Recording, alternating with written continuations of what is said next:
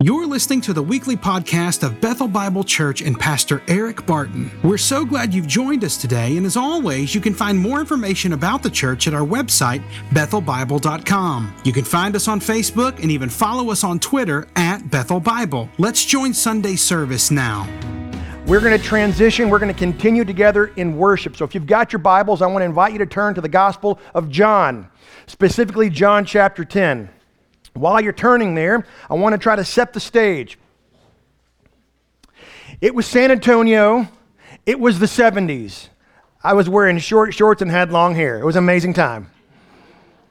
I was in a bus station in San Antonio, Texas, and all the way across the terminal, which was packed full of people, there was a vending machine. And that vending machine had something that I desperately needed bugles. Because, I mean, all those wonderfully empty white carbohydrates were calling to my name, and I had 35 cents in my pocket that I had found from some guy who was passed out on the side of the wall. And I was going to spend those 35 cents on little bugles. And so I walked over to the bugles and I put my money in and I got those bugles and I tore into those bugles and I was eating those bugles like it was my job. And it's at that point that I realized I had no idea where I was. Totally totally lost. Didn't know where my mom and dad had been. We were on a bus trip uh, when you could still take a Greyhound bus, and uh, all the way from the Panhandle down to Monterrey, Mexico. There's only about 48 stops in between, so it was a nice 22-hour voyage. You need bugles. Take my word for that. But I was over there munching on my bugles, and I didn't know where they were, and I got lost. And people got coming into the terminal, and more people left, and more people came in, more people left, and I started to think, I'm lost. They may have gotten on a bus and left, and they don't even know that I'm gone. They don't even recognize that I'm not here. And I started to panic until, again, I'm going to reiterate, this was back in the late 70s, until I heard that voice. My dad, in his brown Sansabelt slacks, carrying his lit pipe, of course, because you could do that back then. And so he had that deep smoker's voice. He just said, Eric. And it was like above the clamor and above the fray, I heard my dad and I went directly to him. Suddenly, not another voice in the entire tumult seemed to matter at all. I just heard his, and he was not panicked in the least. He had seen me the entire time, and he had seen that I was panicked. Well, part of the reason I was able to find him sets us up for our big idea for our passage this morning. And it goes like this I had already known my father, and so I didn't have to do this, but for the rest of us, we get to learn his voice. That's what we're after in this passage in John chapter 10. Now, let me remind you, we've been studying the Gospel of John for many months now, and for the last several weeks, we have been in John chapters 7 through 10, because 7 through 10 is one very large setting. It all takes place in Jerusalem. You would never change the scenery and the backdrop for these four chapters. It's a very lengthy process. Jesus has shown up in Jerusalem during the Feast of Tabernacles. It is at high, high tension, high population in the city, and he has announced himself. It has been his coming out party as John has described it. He has described himself as the provision from God, the bread of life. He is the water from heaven. He is the sustainer of life. He is the one who will give the river maker. He is the light of the world. My goodness, what else can this Jesus say to make us understand that he is God of God? And that is the point because John has written his entire gospel so that you and I will believe so that we will believe that Jesus is the Christ. Now, then, I'm going to begin reading in John chapter 10, and we'll talk about this and see how far we can get. John chapter 10, beginning in verse 1. Jesus is speaking and he says, Truly, truly, I say to you. Now, I, have to pause and make sure that we have an appropriate on ramp here. There is no break whatsoever between chapter 9 and chapter 10. I know that in your Bible there's a, there's a 10 there, but there should not be. Chapters 7, 8, 9, and 10 is one long narrative. About 500 years ago, we put chapter markers in to make it easier to navigate. But what happens in chapter 9 is thematically attached to chapter 10. And we have to know that because I have seen many a good person unintentionally take some little snippets out of chapter 10 and misapply them out of context. But chapter 10 is in direct response to what's happened at the end of chapter 9. In chapter 9, we have been told that Jesus is the light of the world, and to evidence that and demonstrate that, Jesus heals a blind man.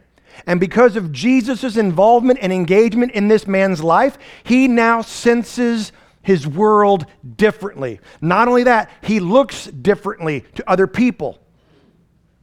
And because of that, the authorities, the leaders, the Pharisees, they reject this and they cast him out. Jesus won't have it. He goes and finds the one that has been cast out. And he says to this one, You were blind, but now you see. The Pharisees overhear this and they say, Oh, whoa, whoa, whoa. What are you saying? Are we blind? And Jesus actually says something surprising. He says, Actually, because you think you can see, you are blind. It's knowing that you're blind is what enables you to see. And then he continues to explain. So, chapter 10 is merely Jesus explaining everything that he did in chapter 9. We have to know that. There is no break in the narrative. So, again, chapter 10, Jesus is now going to address the Pharisees. Chapter 10 is Jesus' last public teaching. We're only halfway through the gospel. It's his last public teaching. By the time we get through chapter 10, after that, he's only going to be with his disciples in little bitty pockets at a time. This is his last public declaration. So again, he says, Truly, truly, I say to you, we've talked about this already, but anytime Jesus says this, it means you are accountable to his words. You have no excuse. It has been uttered. You have understood. Truly, truly, I say to you, he who does not enter the shepherdfold by the door, but climbs in by another way, that man is a thief and a robber. Okay, because I, um, I thought we were talking about a blind guy. Why are we now talking about thieves and robbers? Well, Jesus cleverly is using metaphor and image that everybody in the ancient Near East, especially in Israel and Jerusalem, would have understood. We have pictures of what shepherding is all about, and we put on bathrobes at Christmas and all these kinds of things. But shepherding was an industry that everybody in Jerusalem would have understood. There were communal sheepfolds, sometimes either just low little stone walls or wooden branches walls, where multiple families, multiple families would keep all of their sheep in there together. And they would hire uh, under shepherd, usually a young boy, and he would stand at the gate to make sure that no wild animals came in and to make sure that no sheep got out. And anyone who came to the sheepfold and tried to hop the wall were doing so for no good reason. That's not how shepherds who know and love their sheep enter. The shepherd comes in through the door, and the gatekeeper is aware of the shepherd because, in reality, in this image, the gatekeeper is probably the little brother or a cousin, and he knows all of his uncles or his bigger brothers or his father or whomever else might be coming in from the community. So Jesus is going to say something, but chapter 10 is all about Jesus' commentary on those who would allow this little blind lamb to be cast out. It's going to be Jesus' commentary on the leadership of Israel. So he says there and get in verse 1 But he, anyone who climbs in another way, that man is a thief and a robber. But he who enters by the door is the shepherd of the sheep. There's no need to be surreptitious. There's no need to be devious. There's no need to try to grease the palm or bribe anybody. You go straight through the door because you're the shepherd. You belong there. So Jesus is making a commentary about himself as well. Verse 3 To him the gatekeeper opens. Now, books and books and books have been written about this. Who's the gatekeeper? He's probably the brother in law of the innkeeper from Luke 2. We don't know. It's not in the story. He doesn't have a name. It's not important. He's a flat character. People say, well, it's clearly John the Baptist because he went before Jesus. Okay, maybe. Well, surely it's Elijah come back to say, maybe, probably not. I don't know. Maybe it's, I think it's just, maybe it's God himself. Okay, great. We're not told. We don't want to make more of the text than what the text says. Jesus is telling a story here. To him, the gatekeeper opens, to the true shepherd, because the gatekeeper knows the shepherd. So, in that sense, I think metaphorically, it does make sense that it's God himself. The sheep hear his voice. The sheep hear his voice, not the voice of another shepherd, interestingly. And I've seen this time and time again when we've had the opportunity to be in Israel. If we're going along in one of the buses along some of the highways there in Israel or in Jordan or in Egypt, you can pull over and you'll see different shepherds with their flocks, and we'll get the group together and we'll say, Now, watch this. And we'll have this shepherd make his call, and all of the sheep will respond and they'll go to that shepherd. But all of the other sheep will completely ignore him. It's an amazing thing. They literally know the voice and the call of their shepherd. Now, John chapter 10, verse 3 is absolutely enormous. Very important verse. To him the gatekeeper opens, the sheep hear his voice and he calls his own sheep by name. I cannot make a big enough deal about that one sentence. He calls his own by name. In other words, when he calls them, they are already his. Let me, let me, let me just flog this dead sheep one more time. When he calls them, they are already his. It's not like he goes out and whistles and whosoever will come just comes a running. No, no, no. They respond to his voice because they are already his. And he knows them intimately and individually. They are his. And literally in, Egypt, in Israel, even today, if a shepherd has a flock of 200 sheep, they will literally each have a name. He knows them. Dave, Smiley, Lucky, Shorty, Fluffy, Dummy, whatever, they all have names. They are known. And you know the story from Luke 14. If one of those sheep runs off, the shepherd will stop everything and go and get them because he knows that sheep. It is a relationship. That sheep represents not just a little life, that sheep represents wool. It represents offspring in years to come. It represents uh, potentially sacrifice. It represents milk and cheese and dairy product. That little sheep means a great deal to the shepherd. Now, it's at this point that I also need to say that sheep are an amazing, amazing creature. In all of creation, sheep are the only symbiotic life form that we have. Let me explain. Sheep are the only animal that are 100% reliant on another species for survival. If you have a house cat or a dog and you let that animal go, that animal will run free for a while, and if it can avoid getting hit by a Buick, it's going to survive and it's going to find its way in the world and it'll ultimately turn wild, but it's going to live. It's going to find food somehow. If you have a horse and you let that horse run free, ultimately it's going to return to its nature and it's going to go wild.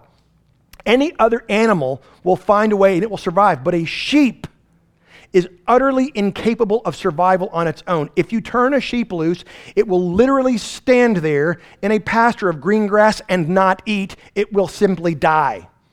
It has no defense. It'll eat a poison bush, it'll walk right off of a cliff, which has led many people to say, in error, that sheep are dumb. They are not. They're actually very clever. They are, however, dependent. All the difference in the world. They are dependent. They are not dumb. And when Jesus says the good shepherd calls, they listen and they come. And so it's been said the most vulnerable, defenseless animal on the planet is a sheep. And the strongest, safest animal on the planet is a sheep. Because if a sheep is with a shepherd, they are invincible. And this is good to know. So when Jesus says, he calls his own by name, he's telling them something. This little lamb that you don't know, that you didn't care about, and now you have cast out, he's mine. Now, I don't know what you think about when you think about Jesus, but hear this Jesus, if you are His, feels that way about you. You are His. He is crazy about you, knows you by name, knows you better than you. And now He knows that you are a sheep. He doesn't expect you to be a horse or a mule or a tiger or anything else. He knows that you are a sheep and He's thrilled that you are a sheep. Well, verse 3 he calls his own sheep by name and leads them out. This is brilliant. John is so clever under the inspiration of the Holy Spirit. This is a direct reference to Numbers chapter 27. I know you read Numbers 27 devotionally all the time, so I'm just going to say it anyway. I know you know. Numbers 27 is where Moses is praying to God for Israel. Moses is praying for the next shepherd of Israel who will lead them out so that they will not be a flock without a shepherd. And we know from Numbers 27 that that shepherd to follow Moses is named Joshua, which is the Hebrew name of Yeshua, Jesus. It's the same name. John is saying, This is that. What Moses was promising, what Mo- Moses was praying for, it's him. It's this. He's here. And he leads them out. It's not just, well, you know, he, he does a thing, but he leads them out just like the shepherd of Israel is intended to do. Verse 4 when he has brought out all his own, all of them, all of them. Romans 8, 29 to 30. All whom he calls, he predestines. Those whom he predestines, he justifies. If you get called, you get justified. That is, you get declared righteous. Every single one. Not a one slips past the goalie. If you are called, you are justified. That's very, very good news. When he had brought out all his own, he goes before them. See, shepherds don't drive their sheep like cattlemen drive their herds. You go before them. He goes before them, and the sheep follow him. Why? Because they know his voice. It's an amazing thing to watch a shepherd in the ancient Near East, even to this day. They are a bloody, battered, and bruised brood. The shepherds go before, and as they encounter thorns and thistles and brambles, they themselves get in there and they cut them up and they move them to the side because the sheep, unawares, will walk straight into harm's way. And so the shepherd goes in front and he takes the rip, he takes the thump. And if they encounter a wild animal, a lion, a mountain goat, I mean, a, a mountain lion, or a hyena, or a bear, whatever it might be, the shepherd faces it down and deals with it and might suffer personal injury himself. A snake or perhaps a falling piece of earth, the shepherd goes in front and he gets beaten, he gets bloodied, he gets battered, he gets bruised. Does this sound familiar? It's intended to because your shepherd goes before and takes the hits that you and I will never have to experience. Jesus is setting us up to go, listen, this is what a shepherd is supposed to do. And I think Blind Billy is still standing right next to him going, Oh man, fingers are so cool. Clouds are so fluffy. Who knew? And the Pharisees are frustrated and they're irritated, and Jesus is trying to explain, He was one of yours and you didn't care, and He doesn't know your voice and you don't even know His name. Well, verse 5 A stranger they will not follow, but they will flee from Him for they do not know the voice of strangers. When you are called by your name, when you are His and He calls, the siren song of anything else will cause dissonance and doom in your heart. I can remember as a younger man thinking, I've grown up in church, but there's got to be something else. There's got to be multiple paths up the mountain. And I began listening to the voices of other shepherds saying, Come walk this way. This is the way to truth and happiness. And every time I would take about a step and a half and go, Wait a minute, this sounds. This sounds really bad. This sounds really dangerous. I'm not trying to be moralistic here, but whoa, this is this is this is death waiting to happen. And I would flee from those voices because they were not the voice of my shepherd. And praise be to God early on in my adulthood, I simply heard the voice of Jesus said, Are you done? Yeah. You, you finished? Is that enough? What took you so long? And he wasn't disappointed and he wasn't angry. He knows that I'm a sheep and he couldn't wait to have me back. Now, what's interesting about this Jesus is what follows in verse 6. This is John's commentary. This figure of speech, it's sort of like this uh, parabola, kind of like a, the parables that Jesus will tell in the other gospels. John will not ever use that word. This figure of speech Jesus used with them, but they did not understand what he was saying to them. See, every time Jesus is going to speak, people will divide. There's no middle ground, there's no gray, there's no riding the fence with Jesus. He's going to say what he says so that those who are his, who are called according to his name, they will hear it and they'll go, Oh man, that's, that's my shepherd. That's the one who loves me, who is good, who is strong. And the rest will say, I reject it. I will not hear that. Jesus will not leave you high centered, he makes you divide. Now, I need to do something that I don't usually do. I need to go on a little bit of a field trip because you cannot understand what's happening in John 10, I would contend, unless you understand what's happening in the book of Ezekiel. So if you've got your Bibles, leave your appendage there in John chapter 10. I'm going to ask you to go back to Ezekiel 34. Because the reason John 10 is in the Bible is because Ezekiel 34 is in the Bible. And we have to understand what Jesus is doing and saying before we just rush off and take some of these verses out of context and make bumper stickers out of them.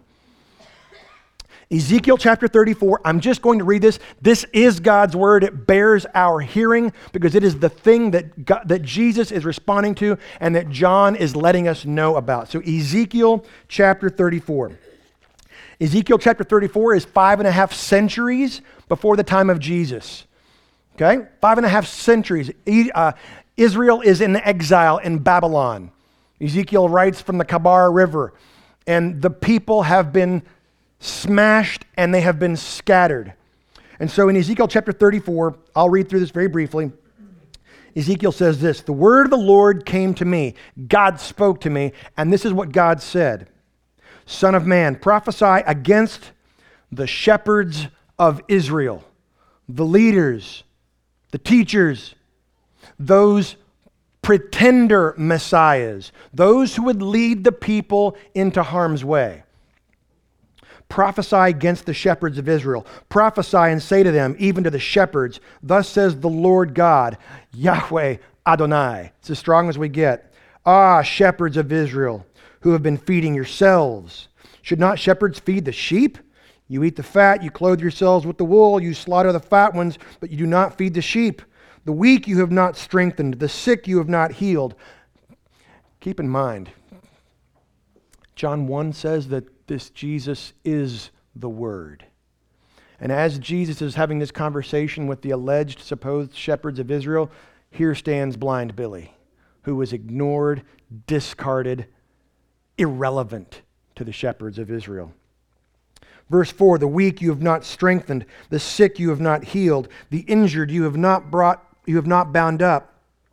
The strayed you have not brought back, the lost you have not sought, and with force and harshness you have ruled them. So they were scattered, because there was no shepherd, and they, come, they became food for all the wild beasts.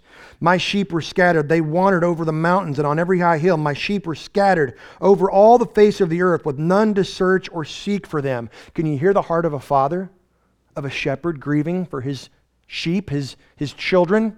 scattered and splattered. Therefore, verse 7 You shepherds, hear the word of the Lord. As I live, declares the Lord God.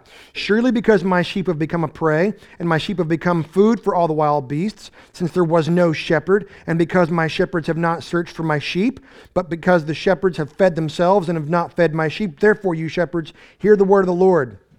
Thus says the Lord God Behold, I am against the shepherds. Oh, that's not a good. Mm-mm. That's not good. And I will require my sheep at their hand and put a stop to their feeding the sheep. No longer shall the shepherds feed themselves. I will rescue my sheep from their mouths that they may not be food for them. For thus says the Lord God Behold, I, I myself will search for my sheep and will seek them out. This ought to give you a reaction as you know what's coming in John 10. As a shepherd seeks out his flock when he is among his sheep and have been scattered, so will I seek out my sheep, and I will rescue them from all places where they have been scattered on a day of clouds and thick darkness. Oh, this gets good, y'all. Stick with me. Verse 13, and I will bring them out from a peoples and gather them from the countries and will bring them into their own land, and I will feed them on the mountains of Israel, by the ravines and all the inhabited places of the country. I will feed them with good pasture, and on the mountain heights of Israel shall be their grazing land. There they shall lie down in good grazing land, and on rich pasture they shall feed on the mountains of Israel. I myself will be the shepherd of my sheep, and I myself will make them lie down, declares the Lord God.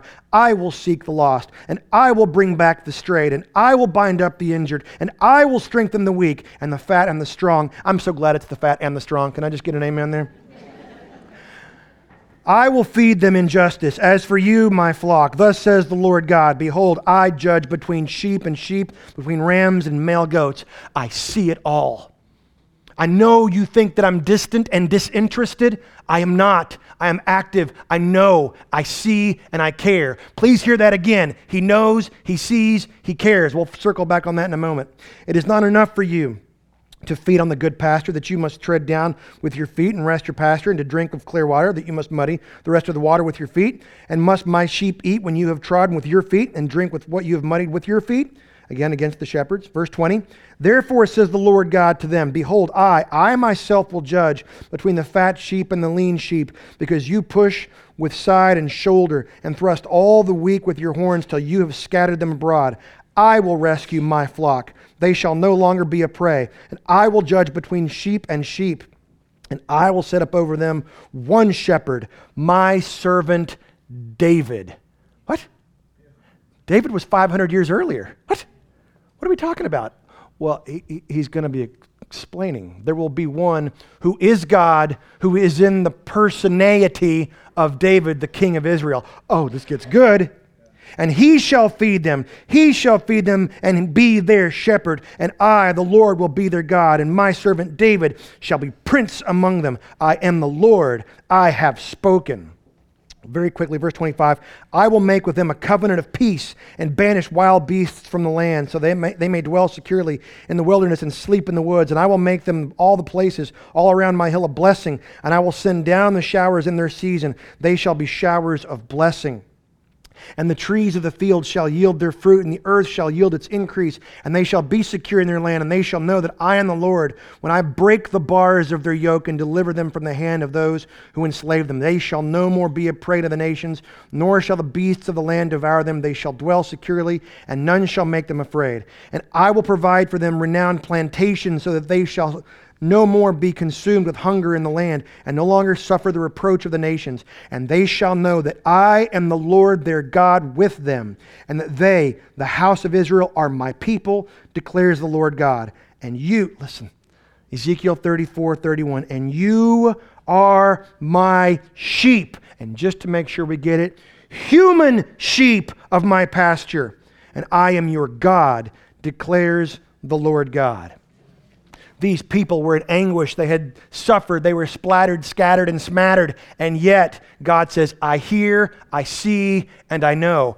I myself will be your shepherd. I will be the prince among you. John chapter 10, verse 7. So Jesus again said to them, Truly, truly, I say to you, I am the door of the sheep. You want entrance? You want access? It's me. We'll hear this again in chapter 14. He's the way, He's the truth, He's the life. I am the door. He's going to mix metaphors. That's okay. Jesus is bigger than grammar. He can do that. I am the door of the sheep. All who come before me are thieves and robbers, all of the false shepherds of Israel. But the sheep did not listen to them. I am the door. If anyone enters by me, he will be saved and will go in and out and find pasture. See, it's not enough just to be saved, it's about living life abundantly now. If you stay in the enclosure, you die. Jesus doesn't want you to just come, He wants you to go and for Him to be with you. That's the life abundant that He promises. Verse 10 The thief comes only to steal and kill and destroy. I came that they may have life and have it abundantly. Very popular verse on letter jackets and bumper stickers. Usually people assuming that's talking about the devil. It's not. Talking about religion.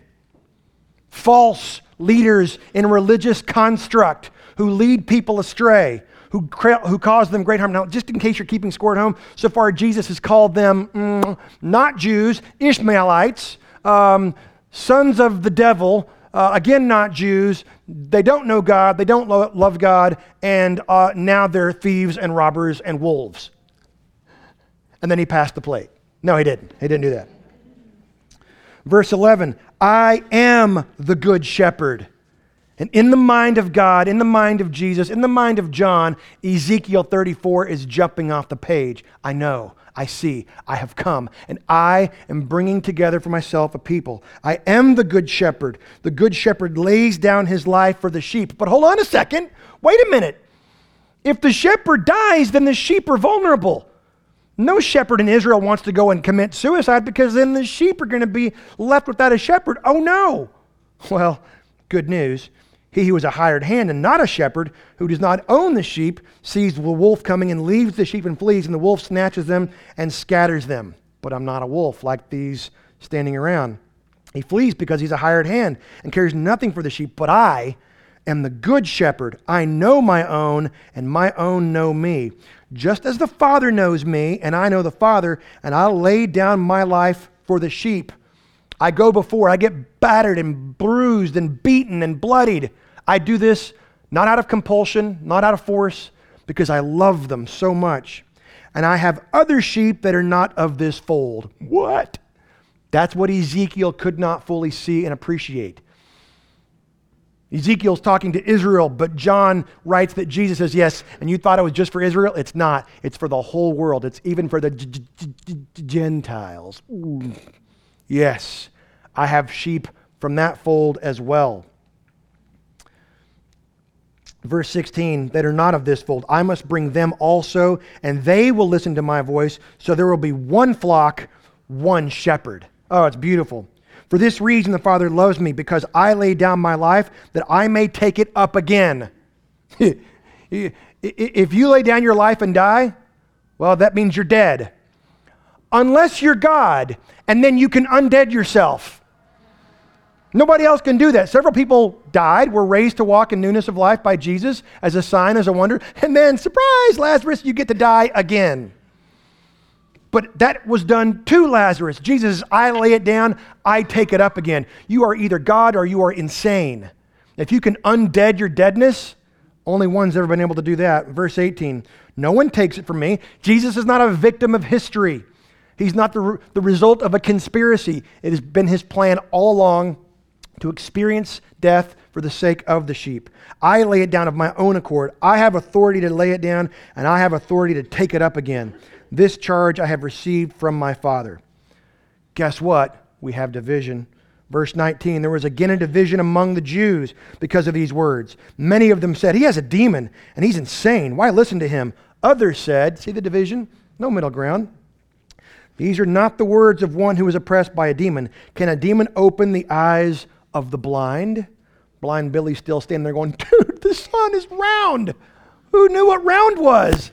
That's amazing. Jesus is the good shepherd, and we are to learn his voice. I just want to give three super quick implications of this passage, and then we will, as one flock with one shepherd, we will enjoy and take communion together. But just very briefly, three quick implications. Number one goes like this, and I want this to be as practical and piercing and penetrating as it can possibly be. It goes like this If you don't know you're a sheep, you can't hear the shepherd. Hmm. you, you may still be thinking, I'm a tiger.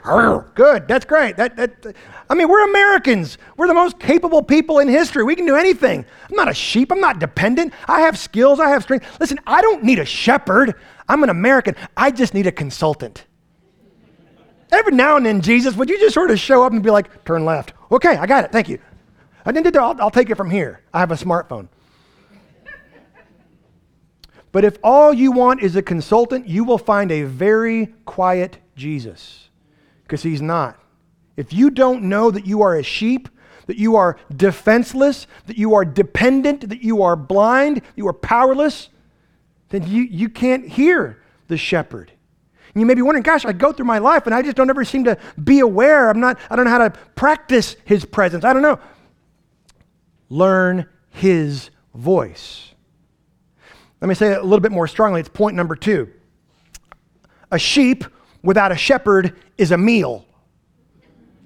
So, whether or not you know that you're a sheep, you're a sheep, because Ezekiel 34 says, You are my human sheep. And a sheep without a shepherd is a meal. Tasty indeed. Mm, little mutton with mint on there. It's delicious. Okay? You are in danger. You might think you're a tiger. A shepherd without, or a sheep without a shepherd is a meal. You are vulnerable to every other voice and whisper that comes along that says, walk this way, walk this way. And you can't help it, you do it.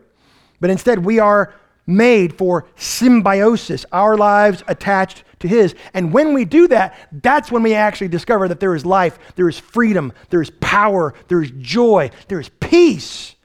But trying to be an independent sheep is like trying to be a snack cake. You can do it, you're going to be tasty. The shepherd knows you better than yourself, and he knows that you're a sheep, and he wants nothing more than to transform you increasingly into his likeness. And let me say it again the shepherd is not disappointed with your sheepness. He doesn't thwack his palm in the forehead and go, Oy, why isn't that one a grizzly bear? Come on. No, I love that sheep, and he's got plenty of strength to go around. Third point, third point. You're either in the word or you're with a wolf. That's what Jesus says. You're either in the Word or you're with a wolf. You're learning his voice in his written word because he is the living word. And James tells us that he is engraved, inscribed his word on our hearts. And when we come to God's word, it reads us. And the Spirit of God takes God's word as the people of God and it does something to us. You are listening and learning his voice, or you are with a wolf. And let me just say, all of the things that sound really good on TV is wolfy. All of the thoughts that come into your own head apart from God's word are wolfy. You can't even trust your own little sheepy brain. Neither can I. I got all kinds of stuff happening there. If you put it on screen, we would have to shut this place down. you are either in the Word, learning His voice, or you are with a wolf. Why can't I hear His voice? But I don't know. Maybe it's because you're listening to talk radio all day long. And you find that you get home and you're just angry and you're kicking cats and you're just mad. Your blood pressure's a smooth 320 over 280. I don't know why I'm so mad. Hmm, you're either in the Word or with a wolf. So this morning, let me just say do you know the voice of the shepherd? Do you think he's your shepherd? Or do you think this Jesus is a pretty good guy? Man, you'd kind of like to hang out with him one of these days. No. I invite you to believe. If right now you're thinking, gosh, I would like to believe that, I want to believe that, I don't understand it all, then that means the shepherd is calling and you're beginning to learn his voice. Or perhaps you're sitting there going, absolutely not. I'm going to do this all by myself. We say to you, God bless you. For the rest of you who are believers, we are here as one flock with one shepherd. And this Jesus was a bruised, bloodied, battered shepherd who went before us because there's no way I can get through the, brand, the brambles of God's holiness. It's not like the enemy is the devil or the enemy is the false teachers. Man, it is the holiness of God. And I need a shepherd to face all of his wrath and judgment, or I am toast. So we get to celebrate communion as a commemoration of what our good shepherd has done for this flock. So, those who are going to serve, I'm going to invite you to come on up right now. We're going to pass these elements. If you would, please hold them to the end. You're going to receive grace from somebody who needs it, and then you're going to give grace to somebody who needs it. If you're not a believer, I'm going to ask you to just hold on to the uh, to hold on to not take the elements, to just observe as we celebrate that which our God and King and Savior has done for us. Take this time to, to pray somberly, seriously, and yet joyfully about what this shepherd has done for you, for me, and for us. I'm going to pray for us, and then we'll pass these elements. Let's pray. Father in heaven, we do thank you for who you are, for what you have done, that we get to celebrate, we get to consider what our shepherd has done for us. Father, if there is one this morning, if there are many this morning who don't know you, would you move irresistibly right now and call their name that they would hear you and they would respond? I pray it in Jesus' name. Amen. Thanks again for listening to the podcast today. We hope that you were blessed and encouraged. And if you have any questions or comments, we want you to let us know. Simply send your thoughts to questions at bethelbible.com. Thanks for spending time with us, and be sure to join us next week on the Bethel Bible Podcast.